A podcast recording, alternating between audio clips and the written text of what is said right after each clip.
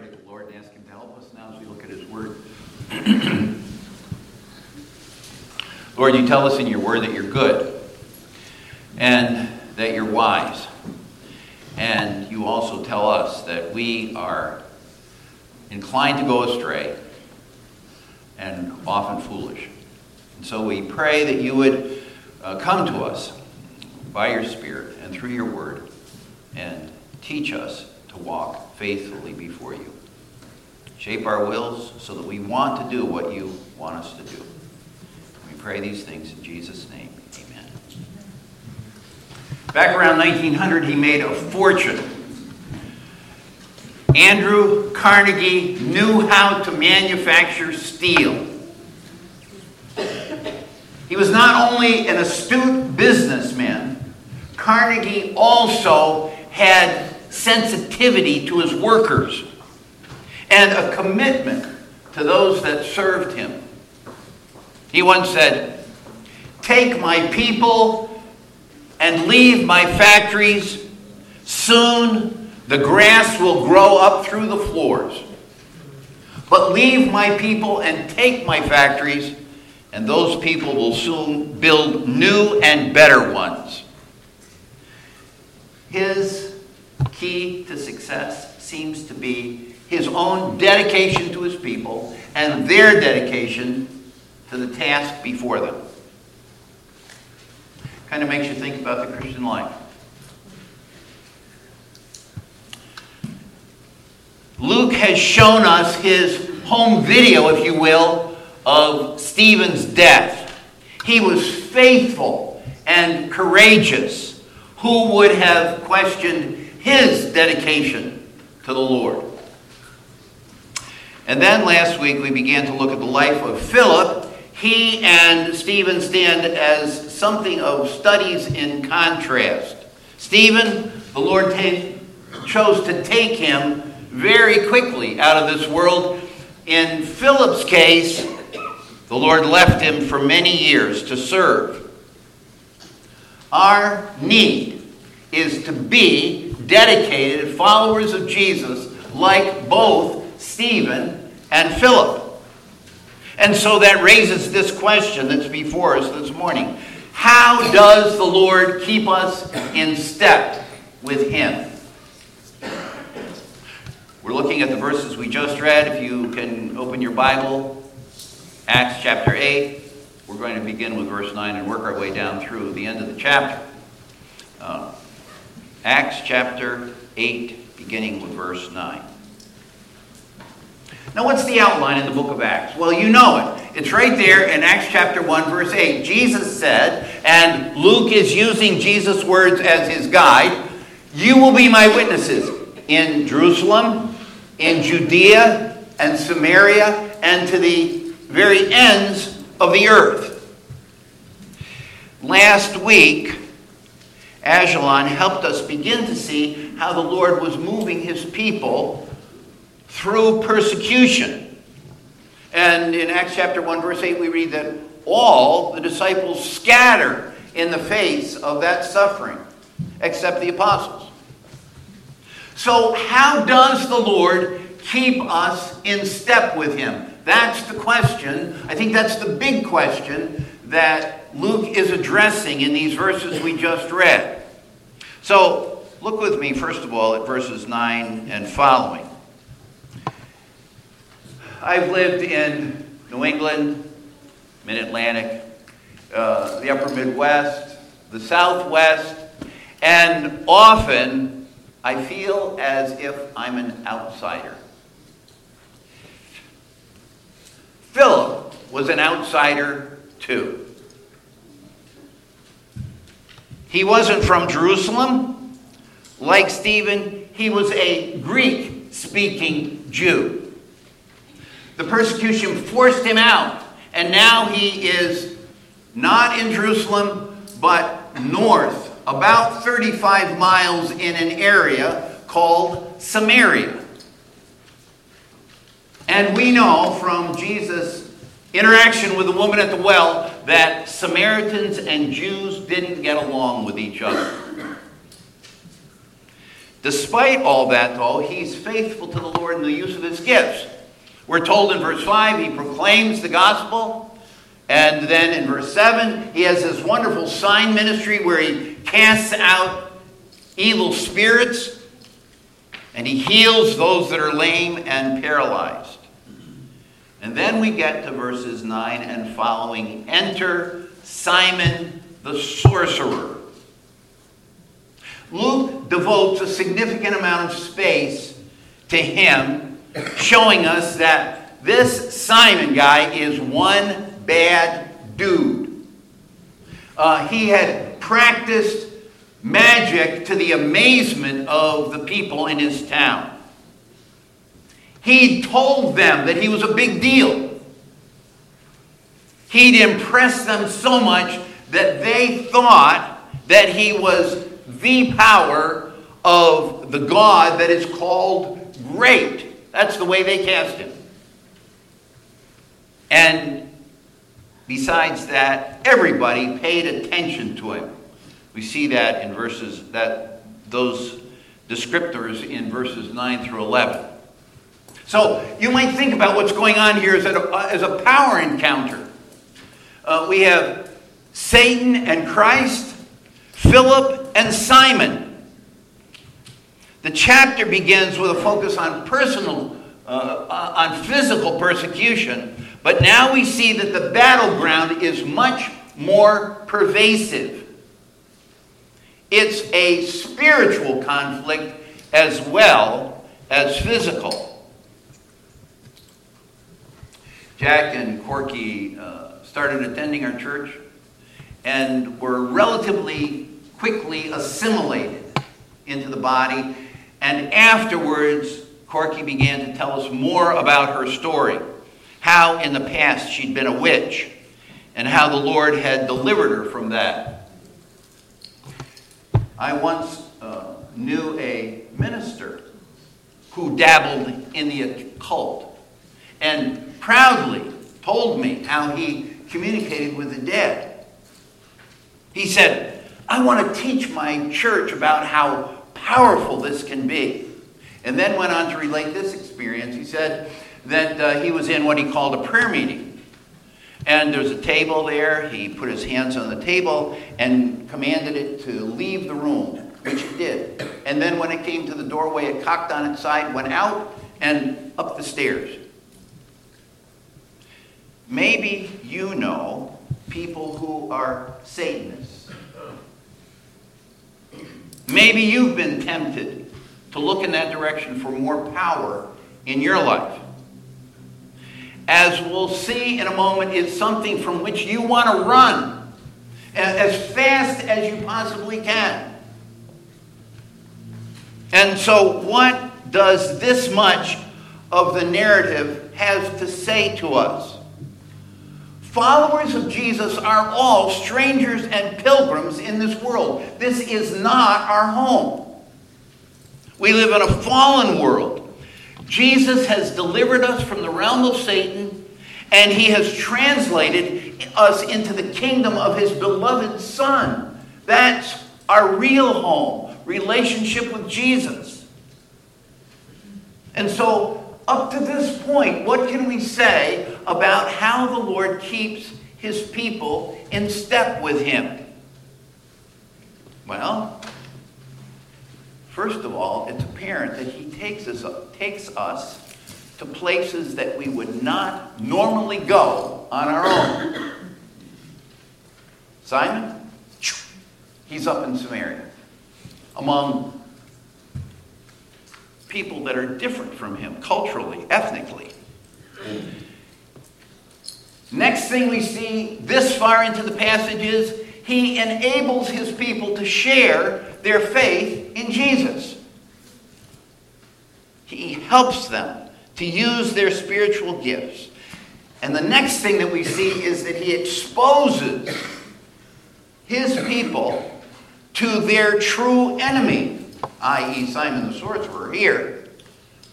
And so, by inference, we're reminded that this is not our home. We look for something better, and all of this comes to us as it must have come to, to Philip in an unexpected way. Might there be other ways in which the Lord keeps us in step with Him? Well, please look at the next section, which is verses 14 to 25. The question here is who gets to take care of baby Christians? That's the question. And uh, Luke's answer is pretty obvious. And let me just say parenthetically aren't you glad that the Lord has provided elders for us? They're here to pray for us to encourage us. They're here to minister God's word to us. They bless us as they model for us what the Christian life looks like. Well, it's the apostles, you will see, who take the initiative to care for new believers. Samaria was about 35 miles north of Jerusalem.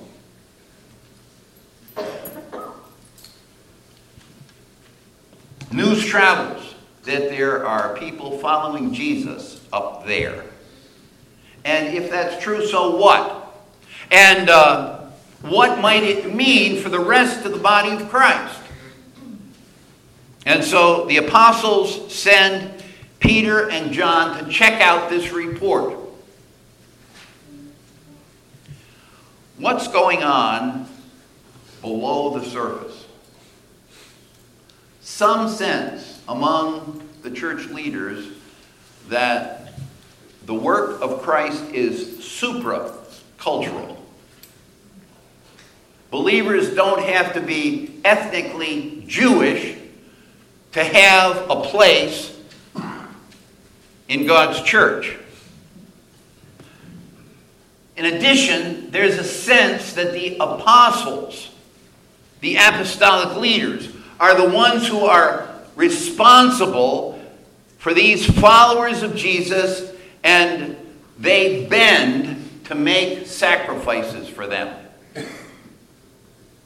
And the sacrifice in this case, in part, means traveling 35 miles from Jerusalem up to Judea, uh, up to Samaria, to encounter people Peter and John apparently had never met before.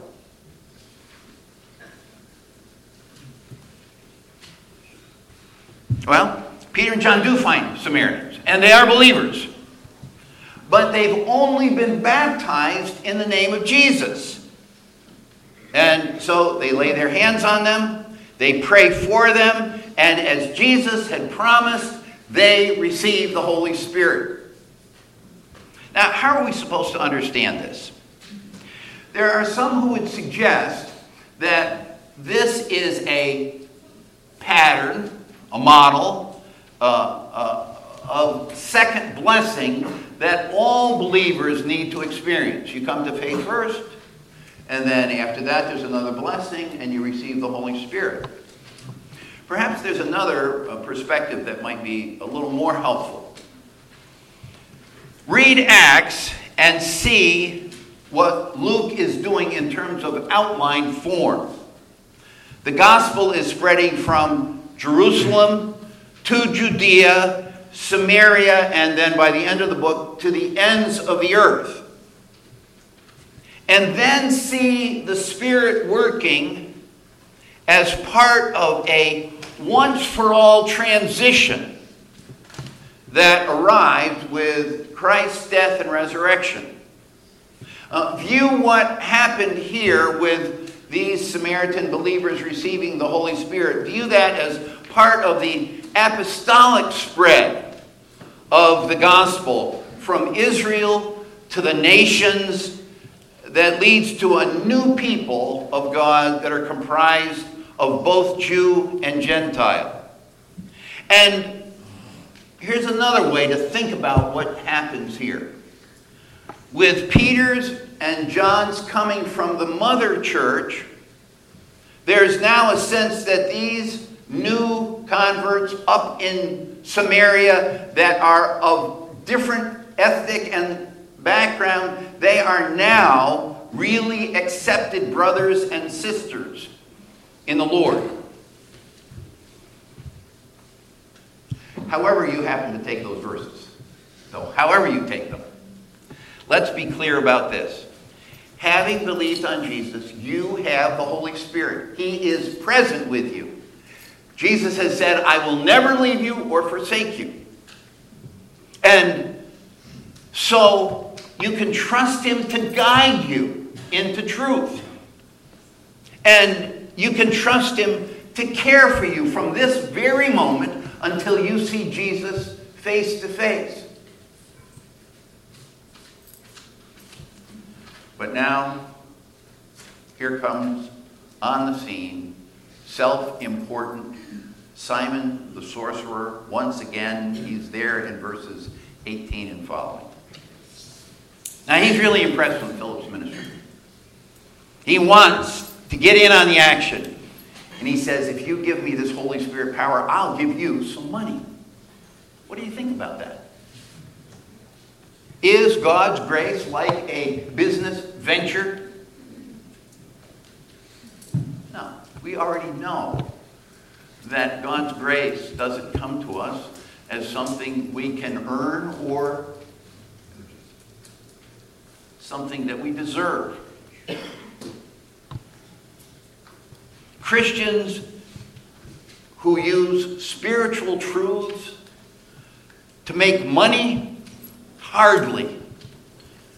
And so, for Simon's benefit and for the benefit of these baby Christians, Peter, representing the apostles, says, Your money perish with you. Buying God's gift, repent of it.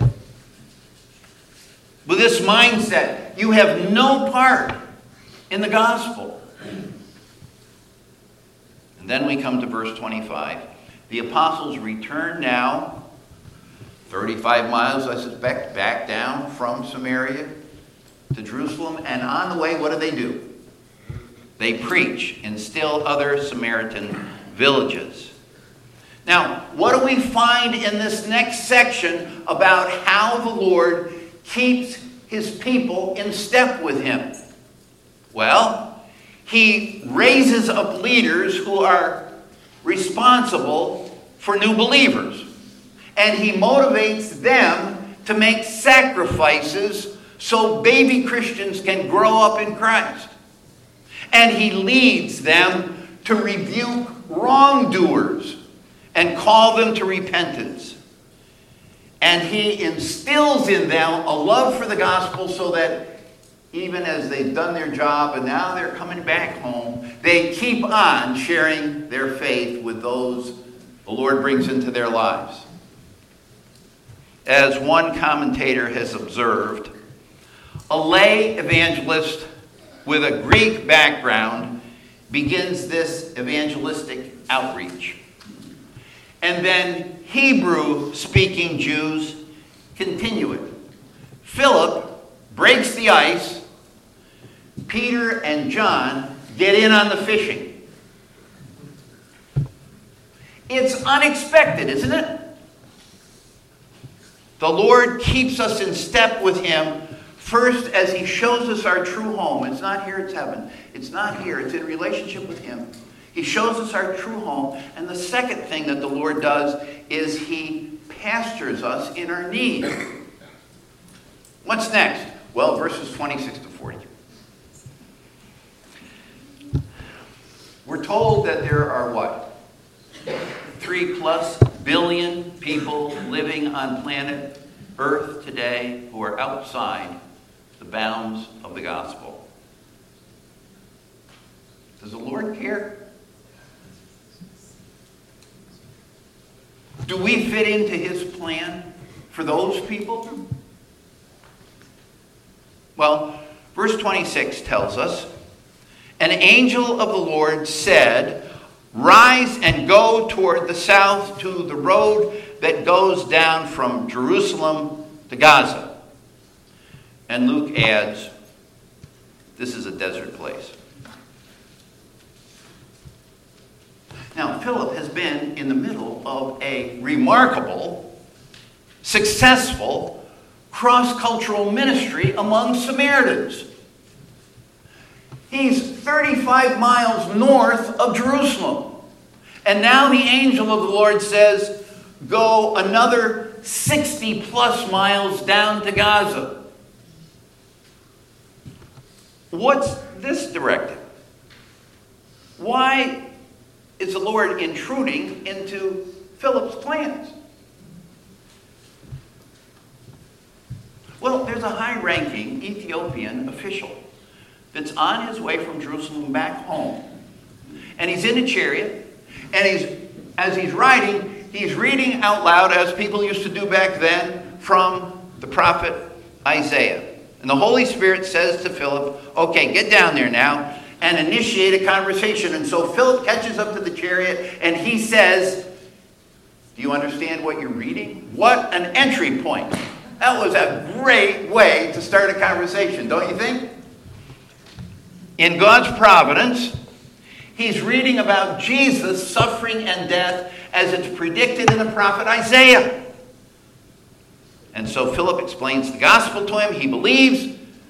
Though it's a desert place, Luke has just told us, the eunuch says, Oh, here's some water. Can I be baptized? And he is. And then the Spirit of God whisks Philip out of his presence. He doesn't see him anymore. Philip goes on to Azotus and then up to Caesarea, another, oh, I don't know. Uh, let's see, Azotus, Caesarea, probably another 60 plus miles. And as he goes, he takes opportunity all the way along to share the gospel. What a story! Who would have imagined it?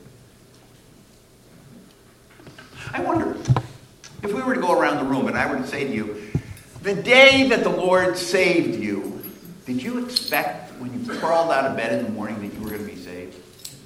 And my guess is you'll say, no way. The Lord has this funny way of operating that doesn't fit our plans, right? So, how does the Lord move in our lives so that we keep in step with Him? Well, I think we can say he does it unexpectedly as he interrupts the schedules that his people carefully put in place. He unexpectedly sends his people to places they would never, ever imagine going. He unexpectedly leads them to people they would never have imagined ever meeting. And he unexpectedly directs them to tell how wonderful Jesus is. And then shuttles them on to other places where they can do it all over again. Isn't that the way the Lord keeps us in step with his agenda? It's disrupting, to be sure. It is disrupting. And it's incredibly exciting.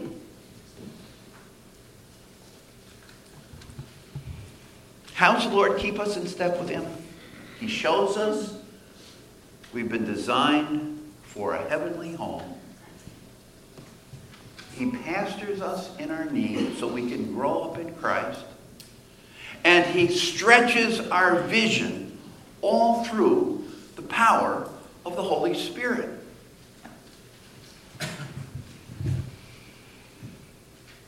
Can I give you a contemporary example? I love to hear people's stories. So recently, Debbie and I are talking with Jerry and Janine about their path. And I want to say, I tell this story with their permission. Uh, so, guess what? Jerry's in the military. They think to themselves, all right, let's view the military as our mission field. And so I said to them, Could you please just tell me, make a list of where the Lord took you? And this is part of the list. Uh, Shaw Air Force Base, South Carolina, July 1995 to 99. M- McGuire Air Force Base, New Jersey, 99 to 2002. Seymour Johnson Air Force Base, 2002 to 2005. Maxwell Air Force Base, July 05 to May 6. Randolph Air Force Base, July 6 to July 10. Peterson Air Force Base in Colorado, July 10 to July of 2010 to July of 2012. And then Reynolds, Pennsylvania, retired from active duty. And I said, well, what was that like for you? They said we were jumping around all the time and we didn't really like it some of the times. I, and Janine says, I had to get used to it. Get used to being disrupted from your schedule. Get used to the Lord doing the unexpected in your life because He's on the move by His Spirit. Once uh, Billy Graham and screenwriter, actor uh, Woody Allen were being interviewed together. And partway through that exchange, the interviewer turns to Woody Allen and says, Woody, would you have made a good evangelist? Billy Graham immediately spoke up and he said, Yes. He said, I can answer that. He would have been a wonderful evangelist. He's creative. He's insightful into, into the human condition. He works with words so effectively. He would have made a wonderful evangelist. And we think to ourselves, what a word of grace from Billy Graham about Woody Allen.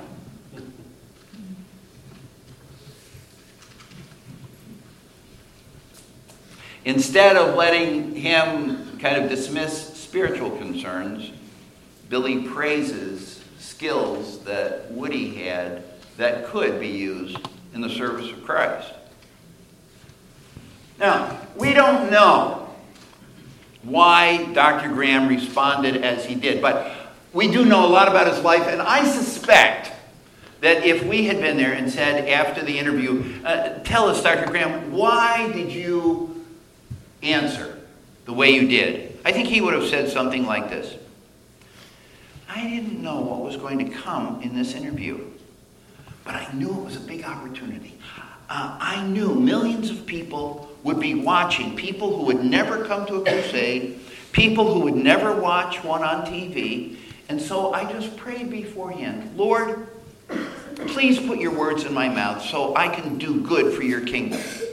I didn't know what to say, but that's the answer that came to my mouth. Think with me, will you, about possible, unexpected, and disruptive opportunities you might have to speak for Christ in the coming week. And then think about our collective contacts here. We have the potential to make a huge impact for the Lord, don't we? And so here's a way you might begin. Why not begin this week praying something like this Dear Lord, thank you for your Holy Spirit who's guiding me. Help me to pay attention to your leading. Enable me to respond to the disruptive and the unexpected places and circumstances and people to which you may lead me. Help me to make your name great wherever you send me, anywhere in this whole wide world. Lord, we thank you. Thank you for this wonderful passage that shows us how you keep us in step with you. Would you enable us today to view the disruptions and the unexpected as part of divine appointments to make your name great in all the earth? We pray these things with thanksgiving. In Jesus' name, amen.